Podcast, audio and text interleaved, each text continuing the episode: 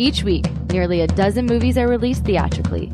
40 films a month, more than 400 a year. That's a plethora of cinema. Too much cinema. You'd have to be an addict to see all that, but don't fret. We've got you covered. This is CinemAddicts. Hey everyone, it's a new week of CinemAddicts. This is episode number 212. We have a really interesting show, a lot of movies this week. There's a movie called When Evil Lurks that Bruce Purkey for the last several weeks has been clamoring, champing at the bit to actually review. He's seen it with Eric Holmes. There's a whole bunch of other films this week that we're going to cover. Eric Holmes, for our listeners, what can they expect for the week covering October 13th? Is it? No, October 20th, the week of October 20th. What can people expect? Do we have some good stuff, middle, middling stuff? What can they expect? Uh, I think we got some pretty good stuff. There's no like, uh, there's nothing that I saw this week that's like bad. Uh, it's either great or pretty decent. So I'd, I'd say it's pretty good week. Okay. You, well, I don't know. Mr. Organ was a great week last week. I, after your your evisceration of Mr. Organ, I think Bruce and I were ganging up on Eric Holmes last week. We both loved Mr. Organ. Bruce Purkey this week when you're looking at what you've seen the last week, what you're going to bring to the show. Are you excited? Is this show going to be a warning to people to not see these movies or are there some gems amidst the bunch? There are definitely some gems amidst the bunch. There might be some where I'll be cautionary depending on your tastes. Okay, cautionary uh, regarding your taste. Speaking of taste, for this month, I apologize. I haven't been doing a lot of great stuff on Patreon as far as community engagement. I did some last minute polling. We got a couple of movies to add. There are two movies. We're covering the, the year 2013. And Bruce, what is your pick for your, your Patreon pick for us to review for next week? Uh, Under the Skin, uh, which I've never seen before, uh, by Jonathan Glazer. I have now seen it, but I will not say anything about it until we do our Patreon. Okay, very good. Keeping. Have you guys seen that movie, both of you? Yes, I've never. Oh, okay. So yes, and Eric is going to keep mums on his thoughts on Under the Skin, and I still have not seen Under the Skin. So I think it's a running theme. But there's a lot of movies that I haven't seen. I still haven't seen Rosemary's Baby, by the way. Bruce Perkin bad on me on that. So very bad on you. Very bad on me. So Scarlett Johansson in Under the Skin, Jonathan Glazer film. I remember being in a theater years ago and watching Birth and being blown away by Birth in the theaters. Who knows? Maybe if Under the Skin actually. Oh, you have oh Birth. You have Birth on what is it? Is that Blu-ray or DVD? Did you? It's just DVD. Oh, you're just it's just hanging around. You, you well, just... it's one of my recommends this week. Okay, I maybe I should read. just our, read read down on the page and you'll see it. oh, Birth in parentheses Bruce. Maybe I should actually. Oh, Eric, Dark Harvest. Okay, so we'll see if Eric, Eric, can you tell our listeners why Dark Harvest is something that you've been wanting to watch? If they they know if they listened to the last episode, but why was this movie? You actually paid for it. You saw it on digital. Why were you so excited to see Dark Harvest? I'm a fan of David Slade, and this is his first uh, feature length movie in quite some time. I, I guess uh, he did a segment on um, Nightmare Cinema. He's done a bunch of TV, but this is his first uh, feature length movie since Twilight Eclipse, I think. Okay, so it's been a while, and Eric's going to give the low down, dirty details if David Slade is in fine form. I, I, think I could be wrong. I think David Slade did another movie called Hard Candy years ago. I think that yeah, though uh, I think that was his first. He did Hard Candy, then Thirty Days of Night, and then uh, Twilight Eclipse, and then a long time, and now he did Dark Harvest. Okay, we'll see if that long time is worth the creative absence for a while. Maybe, who knows? Maybe it might be one of our top recommends this week. Thanks to Eric Holmes. Now going back to Patreon, we have one more film to cover. The other pick is from our CinemAddicts community. We have two choices. I'm not going to do a random, I'm not going to do a randomizer. I am going to have Eric Holmes pick between the numbers one and two. Pick one or two, Eric. Uh, between one and two, I guess that'd be one and a half. One and a half. Uh, Let's try that. Uh, why don't we try the very good. Very good, Eric Holmes. i I'm going to put, we'll, we'll, go with two. We're going to go with two. Our second choice, Patreon choice, will be Prisoners for the year 2013. We are covering Prisoners by Denis. I don't know how to pronounce your name. I think it's Villeneuve. Denis Villeneuve from Blade Runner. What's that? Bruce Blade Runner 2049 and Dune and Incendies. Incendies. That's a good one. Arrival. Uh, the he Arrival. did um Enemy. Enemy's really good. That the endings doesn't quite work, but the the rest of the movie's really good. Yeah, his first movie, his first movie, I guess it's not his first movie, but is really, really good. Um, oh, I have to look it up. It's uh, about a school shooting in Canada. It's a real story. Oh, It's very good, and hardly anyone ever talks about that one.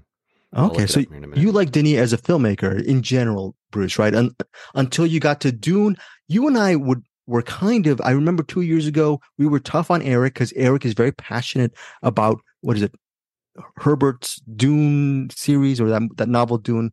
Eric, you're a fan of it. When me and Bruce saw it in separate occasions, we both sort of liked it, but we kind of just gave it a mixed review. Bruce, do you think Dune two years later is that a worth a rewatch? Do you think you and I might have been on the wrong boat regarding it, calling it kind of a Um, slog? It might be worth a rewatch. I'll probably rewatch it again before the next one comes out because I've been promised the next one's gonna gonna really sell it to me. That I'm gonna I'm gonna be fully sold by the time I watch the next one. so It, it, if they adhere to the book, I think it will. But well, we'll see. I, I haven't seen the second one, so Oh, and we're not going to talk about our re- reactions to prisoners. We're going to talk about prisoners and under the skin for this month's bonus Patreon for CinemAddicts. Thank you guys so much for supporting us on Patreon. But Eric, Dune lived up to your expectations, right? Denis' version of Dune was good for you when you saw it a couple years back. yeah. I mean, they they made a cup a couple changes in the in the movie, but it seems like they're going in a direction where they'll retain the ending of the book. But we'll see. Okay, very cool. And before we get to our features, Eric, you've done a lot of interviews. Just right off the top of your head, what can we expect? Look, I, I'm. I Oh. think you've done. You did Navajo Police Class 57. How was that documentary? I think that's currently streaming on HBO and uh, available on Max. Would you suggest people check it out? If so, why? Yeah, I, I think so. Uh, that I haven't got to finish it yet. There's uh, it's a three part docu series, basically about um, police academy for the Navajo police, and uh, just kind of following them around, and you get to see kind of uh, how do I put it? Kind of like uh minor differences between what they do as a Navajo police and uh, kind of how police in general work. I don't think there's much difference, but you know, that we got uh, I got one last episode to get through, but there's three of them. They're about a little under an hour each, but definitely worth a watch. Eric has some very interesting questions for the, a lot of these documentary filmmakers. One of his questions that he, his go-to questions is asking how they are able to take care of themselves mentally during these production shoots, especially since they one can become very attached to the subject they're covering regarding mental health. So that was some really good questions. If you're really interested in these interviews that Eric c- conducts, they're available on our Find Your Film podcast. I have to put them up. I am a little bit late on that, but check out our sister podcast, Find Your Film. That it'll be there, and as well as our Deepest Dream YouTube channel. All of Eric's interviews are there. I am slacking because Eric's doing all the interviews. So thank you, Eric, so for uh, picking up the ball on doing all the stuff. And then also, I'll be posting up on the Deepest Dream YouTube channel his really cool interview with Rusty Cundiff, the filmmaker behind 57 Seconds, a movie that stars Josh Hutcherson. I believe it's on digital and on demand. Eric Holmes will hate me because well, he's bonding with Rusty Cundiff because they're throwing throwing some f words here and there. I'm sorry, Eric. I had to go vanilla, vanilla gadget cut. What- Are you okay? I, I'm sorry, Eric. Are you, there's No, I I'm think good with Eric's- it. You're good with it, Bruce. Yeah. What do you what do you think of me actually taking all of the f words and swear words and F on our YouTube channel and and just what's the shaking of the head? What? I mean, I think it's fucking ridiculous. I can't believe you're doing that. oh, that's horrible. How do you dare do that, you fucker? Okay, that is not. You know what? I'm gonna have to tag this one.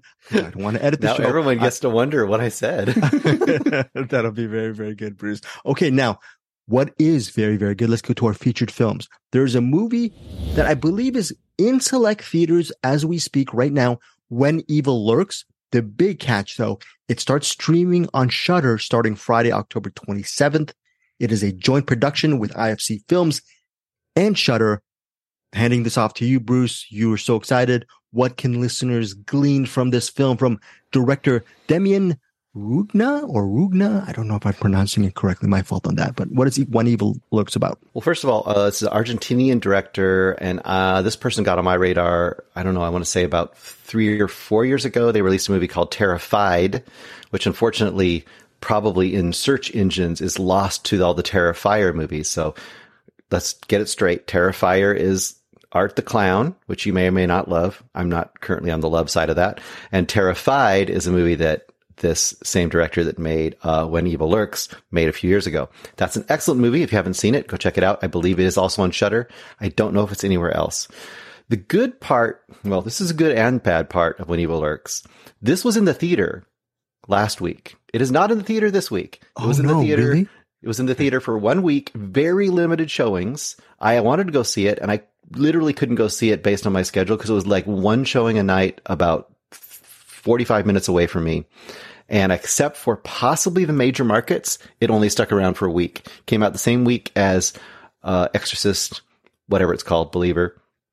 And unfortunately, that's probably still around. Whereas this is the new property uh, and a better property, in my opinion, from my understanding. I haven't seen the Exorcist movie. Anyway, When Evil Lurks. What is When Evil Lurks? Uh, I'll just give you kind of the basic setup. First of all, I will just say out of the gate, if you don't like gore or possibly violence to certain characters that don't usually get violence towards them, you might be triggered by this movie. But if you're a horror fan, I think you should be able to go into this and, and, and be fine as far as what it's going to give you. It still might get you a little bit, but you should be okay. The basic concept is you start out, you have these two brothers. They're living in the countryside, presumably in Argentina. Uh, they hear gunshots out in the, like in the, beyond their fields. They hear some gunshots and they're kind of curious, like, what's, what's that all about? Next morning, they walk out into the woods. They find a body in the woods with some stuff around it, like uh, paperwork and like some weird instruments. Uh, the body is cut in half. They're like, well, this is unusual. And uh, they see uh, in the paperwork there is information about one of their neighbors, and they think this person must have been going to see our neighbor for some reason. They go to the neighbor's house. I'm going to stop in a minute. I'm not going to give much away. This is all in the first 10 minutes. They go to their neighbor's house. Their neighbor says, Oh, that person was coming to kill my son. And immediately you're like, why would a mom say someone is coming to kill their son and think that's absolutely okay? And that's the beginning of this movie. And um, I quite like this movie. I think it's a really interesting take on. It's a kind of a take on two things, uh, and I, I want to see because I have a feeling Eric could be driven crazy by this by this movie because there's a main character in this movie that makes terrible decisions. Although I think that's kind of a point of this movie is he is definitely, I would say, the worst father I've seen in a film this year, and possibly the worst son. He's definitely a terrible, terrible father. Um, he makes terrible decisions throughout, and he is kind of our quote protagonist, but he's also not anyone that we're supposed to really, I don't think, 100% like at all. Uh, we might sympathize with his predicament, but may not like it. This is a movie where it goes lots of places you're not expecting, even though it goes into territory you've seen in other films. It does it in, I think, a pretty unique way.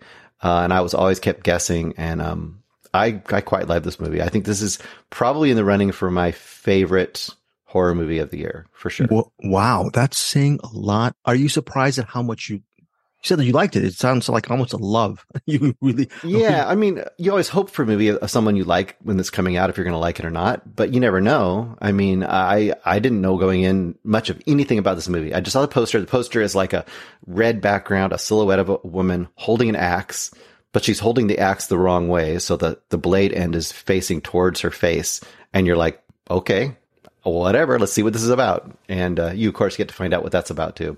There's really interesting lore here, really interesting storytelling, and lore about things that you've had in other movies, but done in a way that's just its own take on it. I think that's very hard to do its own take on something, especially when you're talking about the horror genre.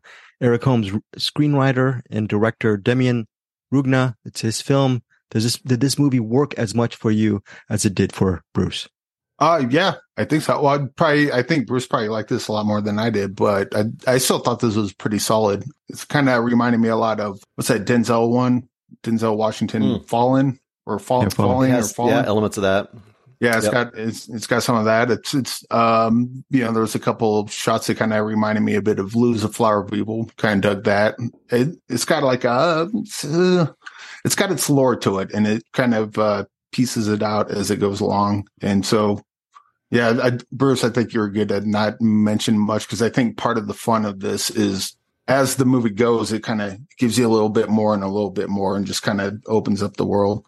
Um, yeah, I think this is a really solid, really solid horror movie. And we're in spooky season, so so you said this was in theaters for like a day. It's streaming now, yes?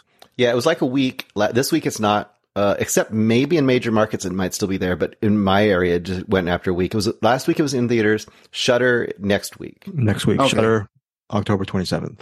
So, All right. Bruce, you were saying at the beginning there is going to be some people who will not like this movie or maybe should stay away from When Evil Lurks. Can you just clarify?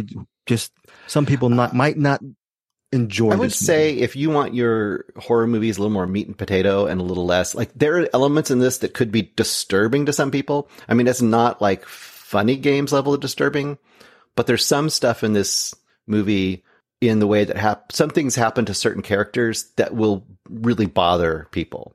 And, um, I would say if you're maybe a little more of a casual horror movie fan, it may not be for you. But if, if you're a pretty hardcore mo- horror movie fan, I think you, you can go in pretty easily. I think there's so- some. Uh, I think there's some uh, more than one scene that's pretty kind of gross. like Oh yeah. that, I, I may have gagged once or twice watching this. Yeah. I- would say one thing, a tribute to this movie. There is a p- moment in a movie where I know something's going to happen. I'm not sure how, quite, quite how it's going to happen. And I literally exclaimed out loud, sitting in front of my computer at home. And I was, I don't do that. I was like, ah, like I literally yelped. Uh, and I've read a couple reviews or heard a couple reviews since I saw it with people reacting similarly. And I'm sure if I was in the theater, I would have probably jumped or yelped out even louder. So that's, hey, that's a testament right there. If a horror movie can make me audibly yelp out loud, uh, it's done something. Okay, so that is When Evil Lurks. Your rating, Eric Holmes. I'll probably go four stars on this. This is pretty pretty good stuff, and I I think uh, horror fans will will dig it quite a bit. Okay, very cool. Bruce Purkey. Uh, I'm four and a half. Probably will become five. It's very verging on that. It's four and a half right now.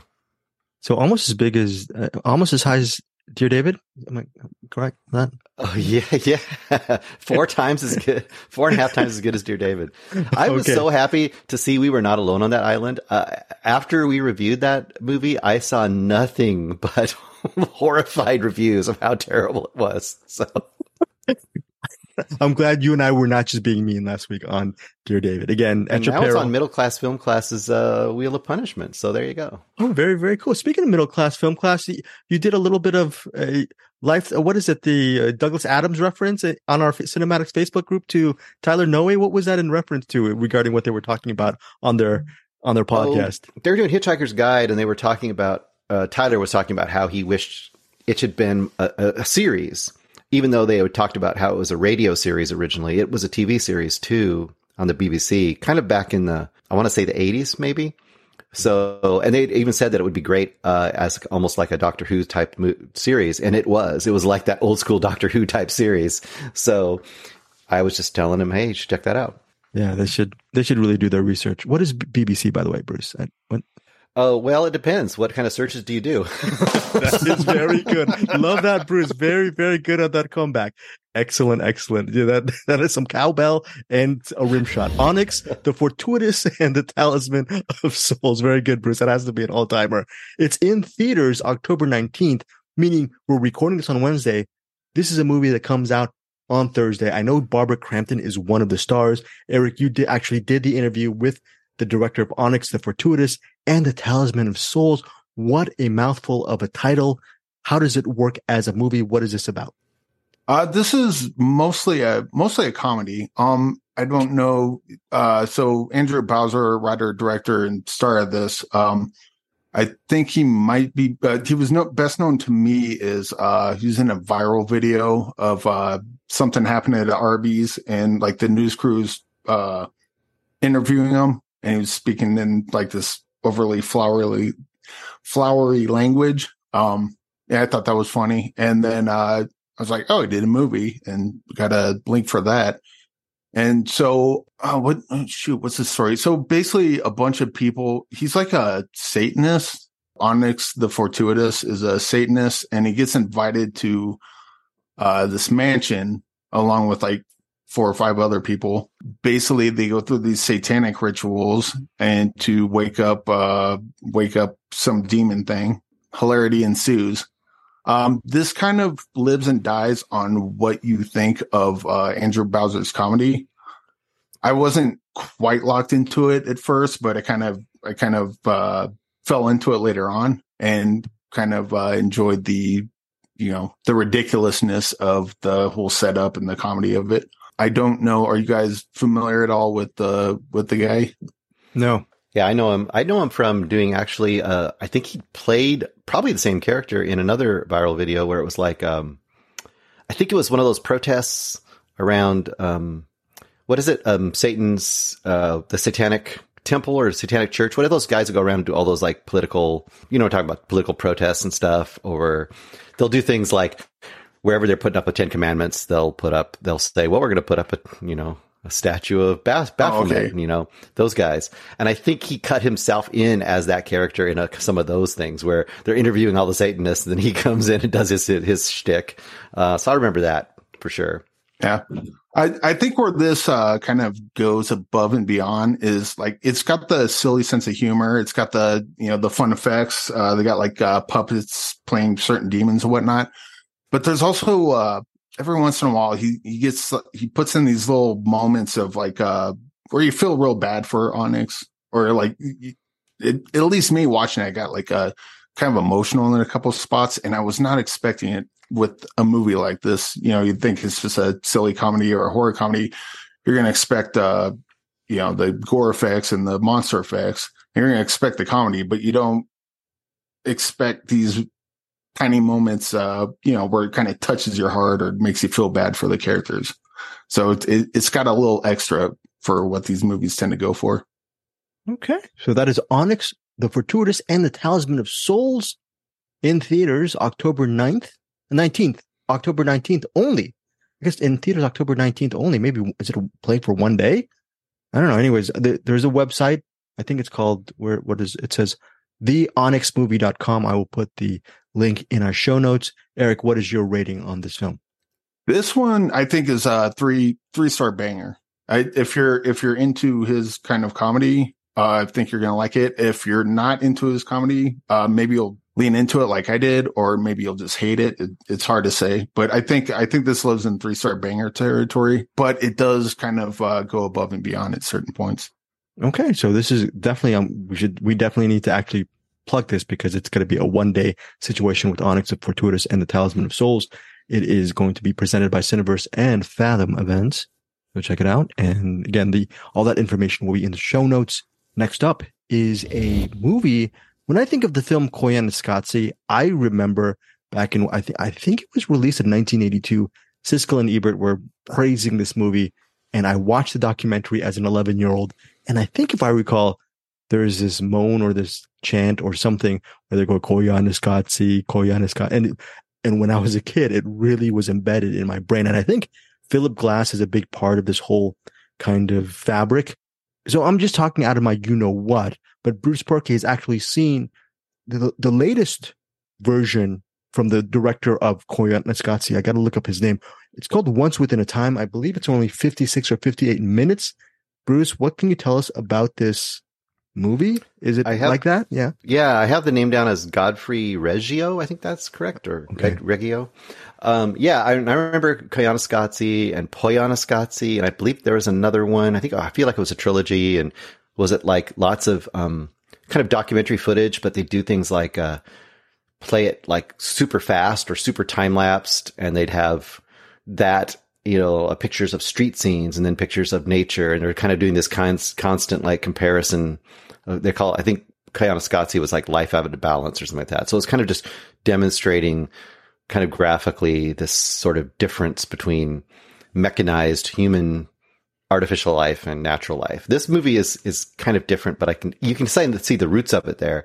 Uh, this movie, oh, first of all, is it's almost like an art installation. So I think that that's a good way to go into it if you're going to enjoy this one. Um, it's kind of much more of like a digital collage, I guess I would say, where you have lots of different elements. You know, you have elements of kind of model work, you have elements of digital imagery, you have uh, montages and superimpositions of actual things happening in the world, like a factory or something. And the thing about this movie is it's a really this is one of those movies almost impossible to describe like an art installation it's very abstract very experimental it starts out with you know like kind of a woman all dressed up in this almost like looks like she's a tree herself.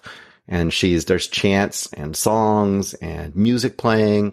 And then you see little kids watching each scene. And in some scenes it might be an apple and then a guy dressed like an apple. And then it's like it's just I don't even know how to say on this. It's it, it has a guy that's uh, dressed up in an outfit where instead of his head he has giant teeth, and all you see are the giant teeth, but his face is st- peeking through the teeth. It, it almost comes across. Okay, I had a really hard time trying to think like how to describe this. This almost seems to me like if you're to mix an art installation with a Saturday morning children's TV show a la Pee Wee Herman but we're trying to make it way more artsy. That's kind of what you get here. Um, I had a really hard time keying into the uh, tone of this. To me, uh, it was showing all the like kind of all the things messing up natural society, right? Like I said, about factories and um, would have people, you know, obsessed with digital things, and every time I would keep clicking, clicking back to these kids, you know, a whole selection of kids, like the Benetton ads, you know, like all kind of experiencing it all. So I think the idea was supposed to be like, oh, here's the youth of the world, you know, having here's what we're giving them or something like that. It, it, it kind of came across with a slightly preachy tone, but I think if you were tuned into it, it might work for you. Um, if I were to go to something experimental that I think treads similar waters, I'm much more of a mad god person. I, I like it darker and weirder.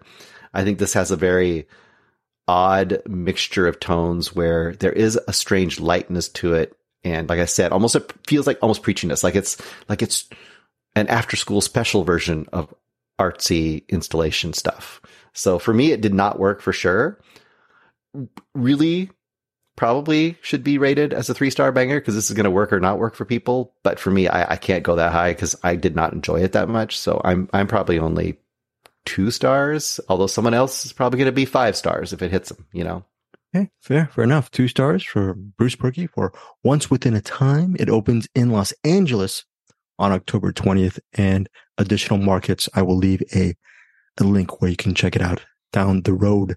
Saturday morning cartoons and art installations with a Philip Glass score and a, ma- a person with teeth coming out of the head. I don't know what does that I mean, symbolize? Mass consumption? Watch, yeah, this is one of those things that'll probably appear eventually. Watch 10 minutes of it, like we said before. Watch 10 minutes of it. If you like the tone, you'll probably love this. And it isn't even an hour long. So, you know. Okay. Might be. Hour your life. I don't know. Maybe once within a time, go to Los Angeles. You have 56, 58 minutes, then talk about it over espresso or psychedelics. I don't know. this is a weird sounding movie.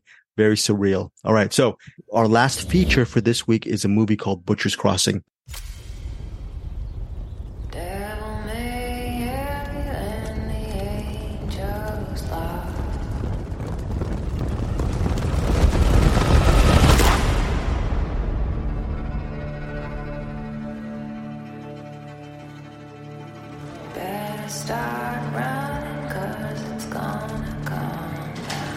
Dear Father, I decided to leave Harvard and travel west. I hope to find a stronger purpose and more meaning in my life. What can I do for you? I would like to go on a hunt. This will be one of the biggest hauls anyone has ever seen.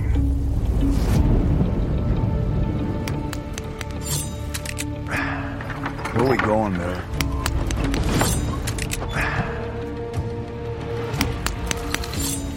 So you're a God-fearing man yourself.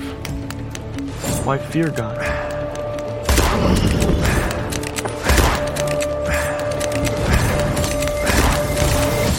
You don't know. You'll see.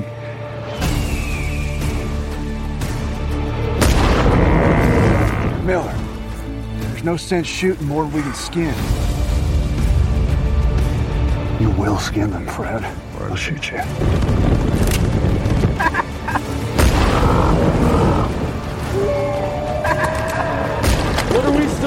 Out here? I'm out here to hunt buffalo. Haul that their hides. And sell them.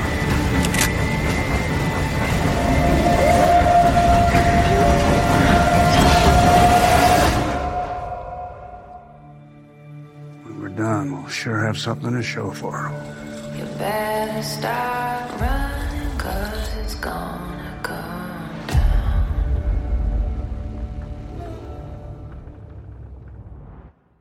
based on the seminal novel by John Edward Williams, and it's headlined by Nicolas Cage, and he's one of actually it, it is headlined by Nicolas Cage, but it, it this is a very interesting western. It's a western. It looks like a western, but there's a little bit more. It's not a shoot 'em up western. It's not a revenge western. It centers on this young kid named Will Andrews, played by Fred Hechinger, and he leaves Harvard to head out west to learn about the West the great wide open plains of the West, the mountains and whatnot, to learn about the great outdoors. And what he does is he teams up with a, a frontiersman, okay, a mysterious frontiersman played by Nicolas Cage. So this kid, Will, goes with Cage's character, that frontiersman, along with two other people, a Skinner and an old guy who does all the cooking and handiwork during the trek. And they are out on a very ambitious trek to find buffalo, not just your average buffalo going just riding across the plains or just running across the plains. He has a special buffalo that he has seen at the top of the mountain and they are at some kind of clearing. The problem is to get to that location, it will take everything that they have as far as just mentally, emotionally, especially physically to get to that spot. Will they get there? Will they find the buffalo that this frontiersman says has the best hide and the best bang for your buck because once they get once they skin the buffalo and get all the parts they can go back to town and make a lot of money. That is the premise behind this film directed by Gabe Polsky. Very atmospheric really interesting vistas. Has a lot to say about the near extinction of buffaloes i believe in the wild wild west around the i think this movie is set around the eight, early 18 early to mid 1870s in the old west Eric Holmes, take it away. Butcher's Crossing, your thoughts on this movie? I love this movie. Um, so it it kind of uh this is weird to say. It kind of reminded me of a lot of There Will Be Blood. Not like that it has a similar story, but a, lot of Butcher's Crossing is kind of uh uh what would you call it? Like a you know, a warning about greed. Cause I, I think that's kind of where it goes towards the end. And then of course, you know, uh like you mentioned with the uh almost making the buffaloes extinct. That's kind of on the, uh, it's got, uh, some titles at the end that talks about that, but I think mostly this is, uh, about greed and where it goes with that. Um, there's also the character, uh, the Skinner character. I believe he's played by Jeremy Bobb. Great. Who, so who- good. who- who just kind of complains the entire time. The whole time I'm like, what are you doing here? Just go. like, like just, Hey, we need a Skinner. I'm like, I'll do it myself. You, we don't need you here. Um, but then there comes a point where like his complaints actually become, oh, damn, he's right. Damn it. The annoying guy's right about this. Yeah. I just kind of, I, I like the, uh, I like that. I, I like how it's shot. I, I, I don't want to say I like the characters, but I like how the characters interacted with each other. Um, and then, uh, Fred, uh, H-. Fred Hechinger, who played uh, Will, he had a he had a pretty good character arc because like his was a character that at the beginning I was like, oh, this guy's like pretty pretty nothing character, but then as it goes on and as they kind of uh you know as they go buffalo hunting and things start getting turning bad for him, uh his character kind of grows and uh, his character at the end is like vastly different than when he started, which you know, is probably screenwriting 101, but I, I think his character arc worked really well in this. And then, um, without saying what it is, the, the way that I really enjoyed how this ended, enjoyed's not the right word, but I really appreciated how this ended. Yeah. We also have to mention Nicolas Cage, who, look, Western, the move, the title's Butcher's Crossing. You think it would be maybe Cage doing an outsized performance, but it's actually it's a very large. It's I don't know if it's a larger than life character. It's a pretty subdued performance, wouldn't you Yeah. Pretty much. Yeah, and in fact, he kind of, and I know you make the the face off comparisons. He reminded me a lot of John Travolta in this. Hmm, I, can, Like I. I, I, I didn't see Nicolas Cage a lot of the time. I saw John Travolta a lot of the time, which is you know that made me think of Face Off, and that's weird, but whatever. And if and if you're thinking Butcher's Crossing is some sort of social statement on the near extinction of the bu- buffaloes, yes, that's a big inspiration behind Gabe Polsky's film. But the movie itself, especially if you're into that mission of them, that journey of them trying to find the buffaloes, once they encounter them, what do they do? How does, like Eric say, how does greed envelop them? Or in a lot of the times, there's you see mainly for most of the movie four people trying to survive out in the wilderness and it really feels uh, like a very expansive narrative i really enjoyed it i can't mention what happens to it's a, also a coming of age story from that naive kid like you were mentioning eric but what happens to will for the second half of the movie and the way his character is written and portrayed i thought it was pretty sublime i was i don't want to really mention what kind of creative masterstroke that I really loved. Well, you and I can talk about it after we record the show, Eric, but I thought it was just absolutely brilliant. And I agree. The ending to Butcher's Crossing is fantastic. So I was surprised at how much I love Butcher's Crossing. Let's start with you, Eric. Your rating on this film or final, maybe final thoughts on your rating on this film. Um, I well, I, I guess one thing I didn't mention is that, especially in the like, this is not a horror movie, but it definitely has horror elements to it, especially during the buffalo hunt and kind of where it ends up. But uh, overall, I, uh, this was a complete surprise. Um, I think I'll go four and a half. I kind of this is kind of one of those like four. I'm saying four and a half, but this could probably be a five for me. I agree with you, Eric. This is a four and a half star film. I love the beautiful vistas. I was thinking, oh no, these buffaloes must be CGI. No, they're a lot of this is real. You get to, if you want to see buffaloes, you see Butcher's Crossing. They are there. Buffaloes are actually out in the open.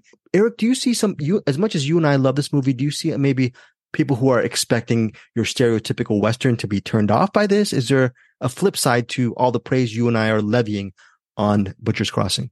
I guess if you don't like westerns, maybe, but um, well, and uh, what they do with the buffaloes is pretty pretty heinous. Um, I, I guess that's what they did at the time, so you know it's it's true to form. But uh, yeah, a lot of buffaloes die, and so if that's not something you want to see, I well, you said they used real buffaloes. I'm sure they No, no, I mean, real I mean, buffaloes in those scenes. Not in those scenes, but they, Okay. they- you know, the Vista shots, the shots on the land. I'm sure I there must be some kind of CGI involved, but a lot of it is buffaloes. They actually use the buffaloes from from that area, so that's amazing. So that is very good. Butcher's Crossing. I was surprised at how much I loved it as well. So four and a half, like Eric. Both of us gave it four and a half stars. It is in theaters on Friday. Bruce, this is one of these movies that I think I should have caught wind of a little bit sooner. I think this is a movie that even that you would have liked. It is it's a quality quality movie. Okay, so that is our features for this week. Before we get to our box movie and recommendations, let me also mention a couple of movies that are also coming out on Friday. Eric, are you a fan of Bill Moseley or Kane Hodder? Kane Hodder? Kane Hodder? Yeah. Okay. Yeah. Uh, well, the, the only thing I really know Kane Hodder from is playing Jason, uh, but uh, definitely a fan of Bill Moseley. Okay, so there's a movie called Hayride to Hell. It comes out on Friday, and it's it centers in a farm in rural Willis County, and it centers on the a farmer Sam, played by Bill Moseley, who wants revenge on the local townfolk, including the sheriff, Sheriff Jubel, played by Kane Hodder, and it looks like a Hayride to Hell. Looks like a sort of a revenge kind of movie that comes out on Friday. We were not able to review it because the embargo is on Friday, October 20th. I, we told our, I told the publicist that maybe one of us will see it and review it for next week. But when you set your embargo so late on the day the movie releases and we, we record on Wednesday, there's nothing we can do about it. Here's the thing. There's another, another, movie called Pain Hustlers. It's on Netflix right now. Bruce, I think on your, you have early access to Pain Hustlers. I do as well. Stars Emily Blunt and Chris Evans. And it's sort of a pharmaceutical comedy.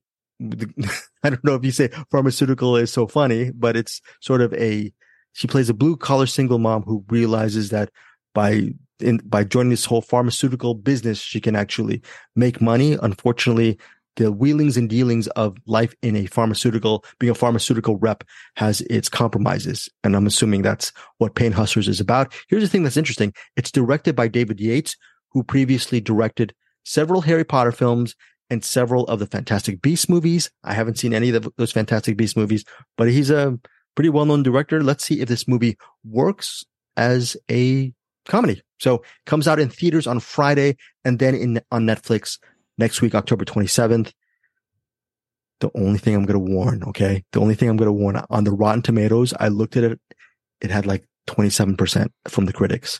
So the audience have not seen it yet, but we'll see what happens if people and Bruce is smiling. It's like, Greg, you effort. You should not have requested a link of Pain Hustlers for me. We'll see. We'll, we'll give the full review next week regarding if the, this movie works or not. Finally, Bruce, what do you find very interesting about Errol Morris as a director? Because you, out of all three of us, you've been uh, watching his work recently, I think with Mr. Death several months back. Oh, yeah. Uh, well, I mean, I guess most people consider him to have kind of I guess, revolutionized the documentary form, kind of documentary slash fictionalized recreations of doc. You know, it's kind of that he's kind of blended things to make it um, almost the norm now, at least for uh, crime documentaries. So I'd say that's kind of what I know him most for. Yeah, can you believe you go years back with? I think I'm sure you've seen the Thin Blue Line, Eric, oh, yeah. but that was that was uh, a very landmark documentary. And you, Bruce, you just think of you and I grew up with the Thin Blue Line, Oh, thin mm-hmm. red line? You said thin blue line or thin thin, thin blue, blue line. line. Thin blue line is in. Yeah, yeah, thin yeah, blue, blue, line. When you and I were young, we remembered how how critically acclaimed that documentary was. Little did we know, right, how that documentary would shape crime, nonfiction, fiction years from now, just from that POV, that documentary filmmaking approach. Well, he has a new movie out on Apple. We actually have access to this. It's called The Pigeon Tunnel, and it's a documentary about r- late writer Jean Le Carre. You might know Le Carre from his books A Perfect Spy, Smiley's People, Tinker Tailor Soldier Spy. A lot of these movies have been, a lot of these books have been turned into movies. So when you think of John Le Carre, you think of an author of spy thrillers. I forgot what his real name was, but you have the rest of the movie, this documentary, you have Morris interviewing John Le Carre about his life. And it is fantastic. I've seen it. I should have actually put it on our features because it comes out on Friday on Apple TV Plus and if you're interested in what made Jean Le Carre tick as a writer and as a person, and you have thoughts about the writing process, the creative process, and what it means to be an artist, this is a highly accessible film. The fact that most of it is told through the vantage point and the voice of Le Carre with some extra footage from the, his movies, the books. It's not a talking head documentary where you have people talking about Le Carre. It's just a one-on-one chat with Le Carre, one-on-one interview with Le Carre and Errol Morris. And it is absolutely, absolutely riveting. For me, the Pigeon Tunnel, four and a half out of five stars. I loved everything about this. This is one of these movies that I think because it's directed by Errol Morris, it is just a really well done and surprisingly evocative documentary. You get to really learn about his parents. I don't even see with guys with documentaries it's one of these things where how much can you really spoil? It's based on real life, but you don't want to give away all the nuggets. All, all I'm going to say is you're going to really understand Jean Le Carre, the man, because you realize why is he so interested in spy thrillers? Well, he worked for the government. He worked as a spy for a while. He, he actually was in that whole field for a minute before he became an actual author. So he has some of that lifetime experience, but there is some pointed references regarding his relationship with his mother and especially his father, which makes you really understand why the people in his, the spies, the double agents in his books are so duplicitous and flawed. You get to see it and he, oh, can't, there's just too much. I, it really gets you towards the end too. So the pigeon tunnel, highly recommended. I think, I don't know. I, I think you'd like, you like it too, Eric. I don't know, but I think out of the two, I think Bruce, you might find a lot of value with the pigeon, the pigeon tunnel. And Eric, since you're a writer, I think you might at the very least find some value regarding his approach to writing. So again, that is the pigeon, pigeon tunnel. I am, my, my voice is uh, going as we speak. that's those are the movies coming out on Friday. Let's get to recommendations. Let's start with you, Eric, regarding David Slade's Dark Harvest. You, I think you rented the movie. Was it worth the rental? What is this movie about? Uh, so um, I listened to the audiobook of this, which is uh, this is weird. So Dark Harvest, basically the the setup is there's a small town, and every every year at Halloween, um, they send the kids out uh, because this pumpkin head thing comes out, and uh, the pumpkin head is trying to get to the uh, uh, church, and if it gets to the church, that's bad news for a town. Uh, they don't really say why; they just say it is. And then so they have all the kids in town, well, the boys specifically, um, go out, put on masks, and try to hunt down this uh, pump. Well, the pumpkin head, I think, is called Sawtooth Jack, and in the book, it's called October Boy. Um, so they're it's got kind of a battle royale sort of flavor to it or a hunger game sort of thing to it but the kids aren't attacking themselves. Or they're looking for this uh, pumpkin head thing and trying to kill it. Um this movie is just pure chaos and they suggest uh they suggest story but don't really explain a lot of it. Now i'm aware of a lot of the backstory because in the book they do explain it. In the i think in the movie they just figure uh just go for it and it's you know it, what, what's what's the backstory of why they're doing it? Doesn't really matter. Just all you need to know is they got to do the thing. Um what's the backstory of the town? Not important. All you need to know is they got to do the thing. So it's very uh action and horror heavy. Um pretty much from the beginning all the way till the end it's just nonstop chaos. And uh i mean it's got a little bit after the cold open where they kind of you know, introduce the characters. I almost might recommend because the the audiobook's only like four hours long. I'd almost recommend listening to the audiobook first and then watching the movie or watch the movie. And then if you're curious about some of the backstory, go back to the audiobook. Not a great thing for a movie to do because it should stand on its own. This one, I think if you're not familiar with what's going on and you haven't read the story, I think a lot of people are going to be lost by then because it doesn't it doesn't give you a lot of answers to this, whereas the book does. It's weird because you've done a lot of extra research for Dark Harvest. Did you like it then? Did you personally enjoy what, or was it a disappointment because you've done your research and you know, all that stuff? No, no, I I liked it. Um, you know, again, I got all the I got all the backstory from the book, so um, I was I fell right into the movie. That it was no problem. But I just want to warn people: if you're not familiar with the book, I think there's going to be uh, it's going to be a little unsatisfying. Um, but if you're just going in for like a balls to the wall action horror, and you don't care about the the backstory or anything, it's pretty good. I mean, it's it's it's gory. It's uh the you know it, it's what you would expect if you've seen 30 Days of Night. You know kind of what to expect as far as like the all that goes. Yeah, it's got a it's got a battle royale feel to it. Little Children in the Corn look Okay. the the Love new that. one, but I like that, so take that Yeah. for what it's worth. I like that as well. And uh, it it also has kind of a kind of a Stephen King flavor to it.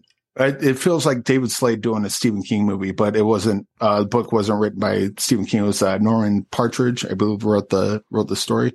Uh, but this, uh, as someone that read the book, I'd probably give it four stars. But for normal people who haven't, this could go as low as two. It, it's hard. It's impossible to say, but I'll, I'll give it four stars because I really enjoyed it. But okay. just know ahead of time you might get lost. Okay, so Dark Harvest available on digital today, directed again by David Slade. It's av- again available on digital. It's- Who are some of the actors? I don't know who Casey Likes is, but I do know Elizabeth Reeser is in it, and then Jeremy Davies, I think is. So that's pretty. Oh, cool. yeah. Jer- Jeremy Davies That- is in this that- movie. That was the Radar. other thing. Um, Bruce said, uh, worst dad in a movie. I, I think Jeremy Davies might be, uh, I think he might be, uh, you know, fighting for that title because his, his, the dad character in Dark Harvest is pretty abhorrent, I think. okay, so that is, uh, know. I was just very. I might even rent it on. Dig- I might even uh, purchase it on digital rent. I mean, rent it just because Jeremy Davies is in it. So that is the recommendation from Eric Holmes. Bruce, I believe you have a recommendation as well this week. What is it? Uh, yeah, I got two actually, but one I'll go really quick on one of them because it's pretty mainstream and everyone probably can get it and knows about it really easily. That's the Fall of the House of Usher miniseries by Mike Flanagan on Netflix. If you're a fan of Mike Flanagan, uh, you kind of know what to go and expect with his uh, work, which is generally really good character work, a consistent kind of uh, cast of actors that he uses in his films, in his films and TV series. Um, and I think this is his last one for Netflix. Uh, the basic conceit of this one, just so you know, is it starts out and Roderick Usher, which you probably heard if you've ever read The Fall of the House of Usher. Roderick Usher is the patriarch of the household. And it starts out and he's burying the second trio of his six children who have died. So at the beginning of the movie, all six of his children have died. And um, then the series, each episode goes back and you discover slowly how all of the kids died.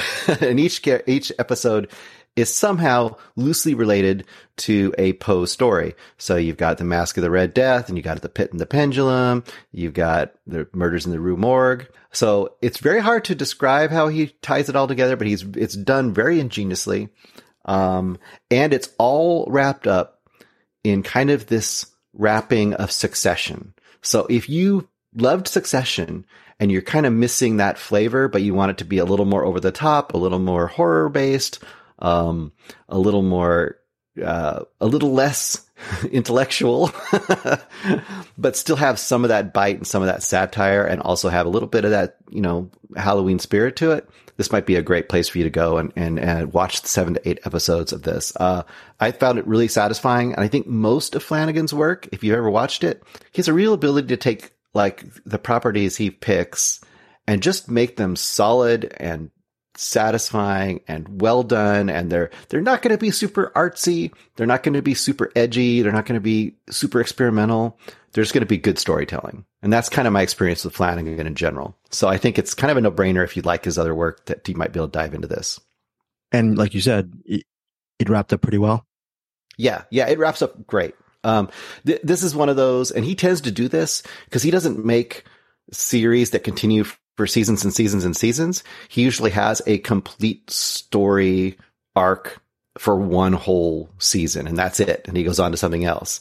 So it's written to be wrapped up in the seven to eight episodes. And I think that's really smart too, because it, it, it just gives you a feeling like you know it. It also gives it stakes, right? Because when you have those series that go on for who knows how many seasons, they're always going to kind of keep people lingering around instead of just letting there be total stakes. You know, anyone might die, anyone might do whatever because it's only here for this one season. And don't we hate all those filler episodes just to get to the good stuff? Yeah. Horrible stuff. Yeah, and this almost works like an anthology more than his other works because you know each of these each of these siblings, each of these children are going to die. So if you're kind of like, "Oh, the episode about this you know, this child wasn't the best. I got a new child to die. So next episode, something else, you know, and you just kind of, you kind of take it like an anthology in that sense. Um, even though there is an interweaving story throughout, you can kind of, each one is its kind of its own thing, you know? Okay, so that is the fall of the House of Usher, currently streaming on Netflix. What is your rating on this limited series, Bruce? I think I'll probably go four stars. It- It's really, like I said, really satisfying, really good. I mean, like it doesn't blow you away, but you're definitely gonna have a good time watching it. This is like what my wife and I watched it over a couple nights. You know, you can sit down and burn through two or three episodes. So Something that you can't burn really through is Birth. Birth is one of those Yeah. movies, if I recall, it's very weighty intellectually and maybe even emotionally. I thought it was really well done film, but again, I haven't seen it for years. Bruce, what is your experience with Birth? It's a recommendation for this week, obviously, vis-a-vis your pick with the Glazer film for next Patreon. But Yep. have you? What's what? What did you feel on the rewatch? Yeah, so well, I had never watched Birth. So here's where I'm sitting. I have only seen uh, before this week. I had only seen. Uh, Sexy Beast. Thank you, Sexy Beast. Yeah. Uh, and it's been meaning forever to watch Birth. I've been meaning forever to watch Under the Skin. And when Under the Skin came up, I was like, okay, this is my excuse. I've had Birth sitting here on my shelf for you know four months or something, and his brand new movie is coming out this year, The Zone of Interest, in like a month. Or a month and a half. And he's one of these directors, kind of like Kubrick, um, kind of like a few of our directors that they do like a, a film like every 10 years or something, you know, basically, uh, except, except since birth, I think he's done one about every 10 years. So it's like, Hey, I can catch up really easily. I watch two movies and I'm all caught up. Plus it, you know, kind of get into that zone and see where his head's at. Anyway, birth, but an odd movie. Probably a movie that might not even get made today definitely a movie that could not be made where if the if the genders were switched. And when I tell you the story, it's a very obvious why. Uh, basic concept is this: the movie starts with a man running in the park. Uh, you just follow him for a while, just just just tracking behind him, and he runs in the park, and he goes to a tunnel. It's Central Park, obviously. Goes through a tunnel, uh, and as he's in the tunnel, he slows down and collapses and dies. Uh, and then you have basically a jump to ten years later, and his widow, played by Nicole Kidman, is about to have an engagement party with her longtime pursuer, played by Danny Huston of Wasn't he in 30 Days a Night? Yes, Thirty Days a Night. There you go. I was It's come full connection. circle. Yep. Oh wait, Um, Danny Huston wasn't in Succession. Why do I think he's in No, Succession? he's in Thirty Days of Night. but he was in this um, really great Mel Gibson movie called Edge of Darkness. Yes, He's been in a bunch of things. He's kind of this character actor you've seen forever, and I'm assuming he's the son of um, John Huston.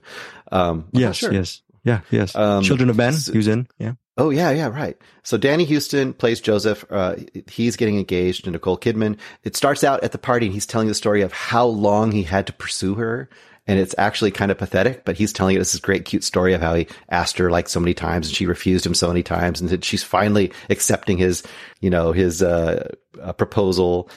Ten years after her husband died, so obviously she had a hard time getting over her husband's death. But here's the kicker.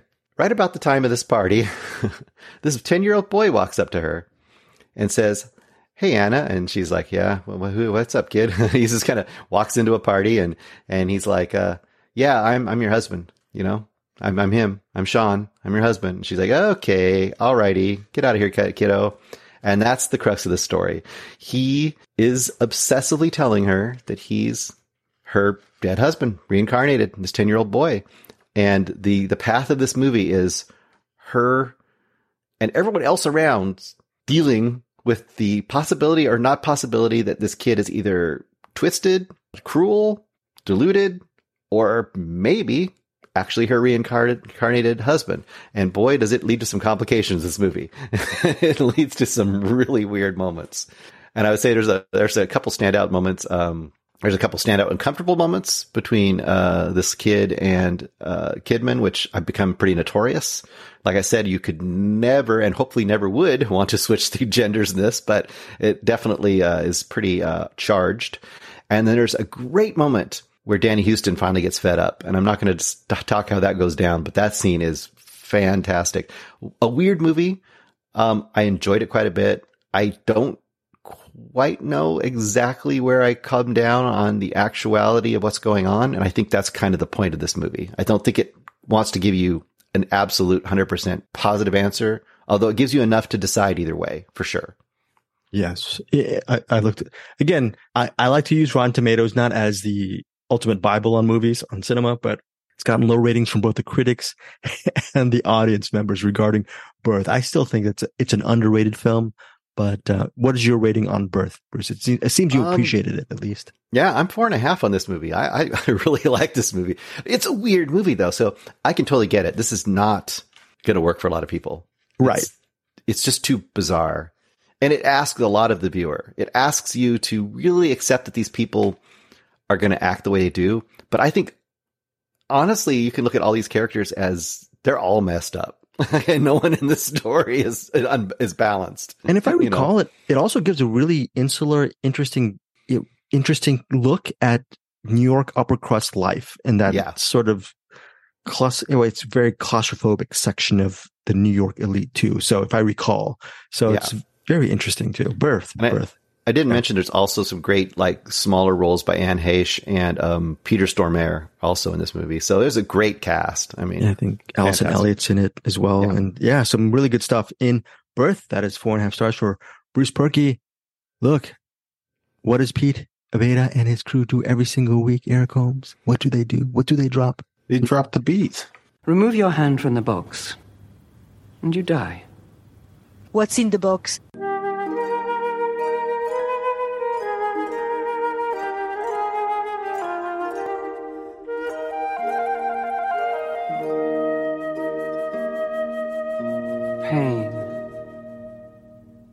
Box movie. I think we've all seen it. Director Mark Pellington's I Melt With You. And it centers on a bunch of guys who, oh how many, how many guys? I think four guys. There's Jeremy Piven, Thomas Jane, Jeremy Piven, Thomas Jane. Who am I missing? Rob Lowe, Rob Lowe. and Lowe. Christian McKay. and Christian McKay. Thank you. Thank you, Eric. And they, they get together every week. They different location just to celebrate their youth, to reunite, to catch up. A lot of times they're not really catching up. They're they're just getting uh, stoned. They're getting drunk. This time out, they meet someplace at a really beautiful home on Big Sur, overlooking the coast, and they have a lot of drugs. They have a lot of drink.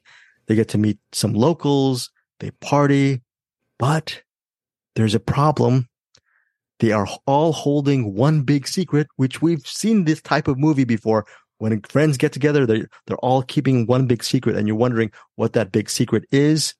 What's interesting about this movie, I Melt With You, is it surprised me at whatever that secret was. I thought that was very good. And I thought it had some really great performances from all of the actors. They're doing some really good work. And this is, even though it's an indie movie, Mark Pelling- Pellington is a music video director. He came through the, through the likes of filmmakers like David Fincher and Mark Romanek. So you know there's going to be a lot of visual panache and stylings to I Melt With You, and I like the visuals. Also, unlike Bruce Purkey, I was not very knowledgeable on a lot of the music in this movie. Bruce, this is second nature to you as far as the movie, the music that was played. I wonder what you thought of the these uh, were these great wormholes, great drops for the for the music. Did they support it? I since I'm very, know, I didn't know a lot of these acts. I ended up pausing the movies at time and looking up these songs on Spotify. I love the music. I love the cinematography. I love the performances. I was really Carla Gugino, who is in the Fall of the House of Usher. She's also in it. Really, really loved um, I Melt with You. But I wonder what you guys think if you loved it as much as me. Let's start off with Eric Holmes. Your thoughts on I Melt with You. Uh, so first of all, this is kind of two movies in one. The first half is a hangout movie, um, where they're just partying, doing drugs, and I totally want to party with Mark Pellington if the, that's how the parties go. and then the the last half is the fallout when a thing happens. And I kind of I dug both movies. It, it it feels well. First of all, the editing style in this reminded me a lot of uh, Tree of Life because it's not a typical edit job where it's like uh like you would see in um narrative features it's kind of edited like kind of like they do in tree of life where it's like it feels more like you're seeing memories as opposed to a narrative going from a to b. And i love tree of life so obviously i kind of fell into that uh editing style. Uh again the soundtrack is awesome. Hanging out with the characters in the first half was uh pretty fun got me a little jealous and then watching how the second half plays out was uh kind of had me oh sh- oh crap what's gonna happen now? What's going to So, happen uh, now? uh, right? overall i dug this a lot yeah I, I guess we're not going to talk about the second half i can't uh, talk about certain things but uh yeah thomas jane jeremy piven rob lowe christian mckay is kind of i guess if i had one bad thing to say it'd be christian mckay's character because he's the one gay character and they do the they do the uh Well, you can. You I, I can't talk about that, but it, I I didn't quite like what uh how his character was treated. Beyond that, this would be like if this came out in like the late '90s, this probably would have been one of my favorite movies for a while because it it feels like uh like the uh, mid late '90s kind of flavor to it, and yeah, I dug this quite a bit. Yeah, I melt with you, Bruce. It really feels uh, like a personal film, personal indie film. But when you get someone who knows what to do behind the camera, it becomes very well executed indie film.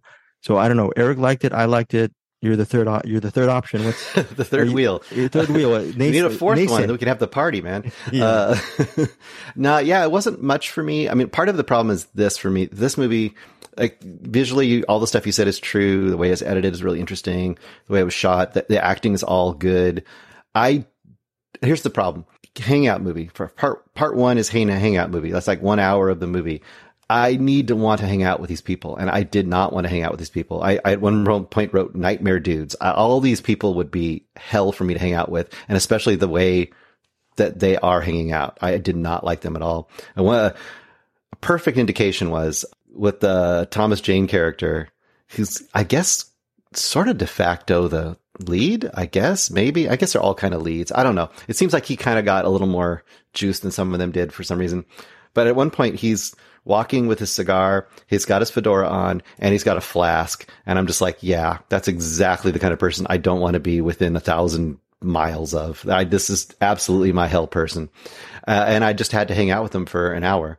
And then the thing happened and I was like, okay, something's happening. Cool. This now I was kind of, I was kind of invested a little bit, but then I had a problem. And I, I'm not going to talk about the secret. I'm not going to talk about what is happening in the second half other than it didn't have to happen and I didn't feel I was motivated to like understand why they were doing what they were doing. And I understand, I understand literally why they're doing what they're doing, but I didn't really get it. Like, uh, mm, boy, I really want to talk about some things. Yeah. There's a uh, uh, Bruce, to your point, I know exactly what you're saying. You need to do more drugs, and then you'll understand exactly why they did what they did. no, I don't. I'm fine. I'm good. I don't. um, I like to say there was there was there was an element of a mystery that was being investigated by the police, and that whole thing seemed weird to me and unnecessary as well. There was the second half of the movie didn't have to happen. I understand it did happen to happen for the, the movie, but it didn't happen to happen for me, and it didn't it didn't drive me forward. It basically to me it was like first half is party where everyone's out of control. Second half is downward spiral party. Right. That's all that happened. Music was great. I but yes. The music was great, but for these people, it just made me feel like they were more posers than I already thought of them. Well, I, look, maybe I'm opposed to Because none of these people were even slightly into the scene of in half of that music that they played. So Yeah. other than they just liked the music itself. I was listening So- to Bauhaus, Bauhaus eh, after while, while watching this movie. So very interesting stuff. I'm glad you like the mu- the music at least, Bruce. But yeah, I thought this, despite what happened in the second half, yeah. I thought this movie was actually, and without giving too much away, I thought it was pretty life affirming in a weird way. I What? here's the thing. Here's the thing. Explain yourself, Here's the please. thing. Yeah, Look, no. well, Bruce, Eric, I've got a house in Big Sur.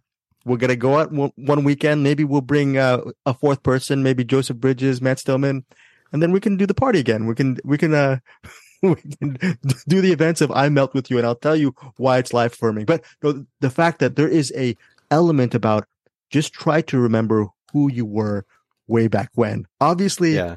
that's a sliver of what happens to this movie, but I really glommed onto that little piece of life affirming thing. Like, look at yourself in the mirror and see if you are the person you were when you were Alright. 17 or 18. So, That that that makes sense. I, I I was thinking too much of the first half. And what happened? So I was like, Fair oh, is enough. any of that life affirming? But no, when when you put it that way, it totally makes sense. okay, so let's get to, I guess, final comments or ratings behind I Melt With You. Bruce Purkey. Well, perfect choice of Pretty Vacant to open and close the movie. I'll give it two stars. Two stars from Bruce Purkey. And I'm sure if Mark Pellington ever gets to this review, he will appreciate Bruce Purkey's review because it's just straight and honest. I can't wait till you see going, I think going all the way. That director's cut, would love to see what you think of that. Bruce Purkey, one of these days we to actually see that Pellington film. I think that's one of his best works right up there with Arlington Road and Mothman Prophecies, etc. Eric Combs, your thoughts, your rating on I Melt With You. This one's four and a half for me. Uh, had I, again, had I seen this in the nineties, this would have been an easy 6.9. Um, but, uh, yeah, the, and it's weird because like a lot of the problems Bruce had with it, um, my experience is that they've, uh, the Mark Pellington and, and the screenwriter have, uh, lived in this world maybe once or twice. Oh my goodness. So okay. I, I, I appreciate the, uh, a lot of the realistic stuff that true to life stuff that happened, not the, not the thing that happened, but you know, Right. Oh, well, except for one, uh, Rob Lowe should be dead. Oh, just in general. he takes a handful of pills and swallows Oh, yeah. them all. It's like, dude, he's dead. There's no way Yeah. you walk away from that. That's but true. but beyond that, uh, I, I really like the really enjoyed watching the party scenes. Loved the way it was cut together, and uh, you know, I, I was interested in what happens after the thing happens. Yeah, I feel like I- I, melt. Oh, Bruce, go ahead. say I'd like to know that when I'm going to have to do yard work, um, massive drug use is going to really help me when I'm digging up that garden. okay, so I melt with you four and a half stars from Eric, two stars from Bruce. I'm agreeing with Eric. I'm giving I melt with you four and a half stars. Just really love this movie. I think this is this is a cinematic gem. This is one of these lost movies that I feel more people will really enjoy if they get to see it.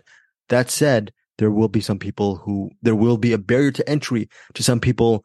Bruce was talking about, about the unlikable characters in these the main four guys. I just thought they were cool bros. I don't know what Bruce was talking about, so nothing toxic about that, Bruce. Right? They're just nice guys, just having fun. I'm kidding, Bruce.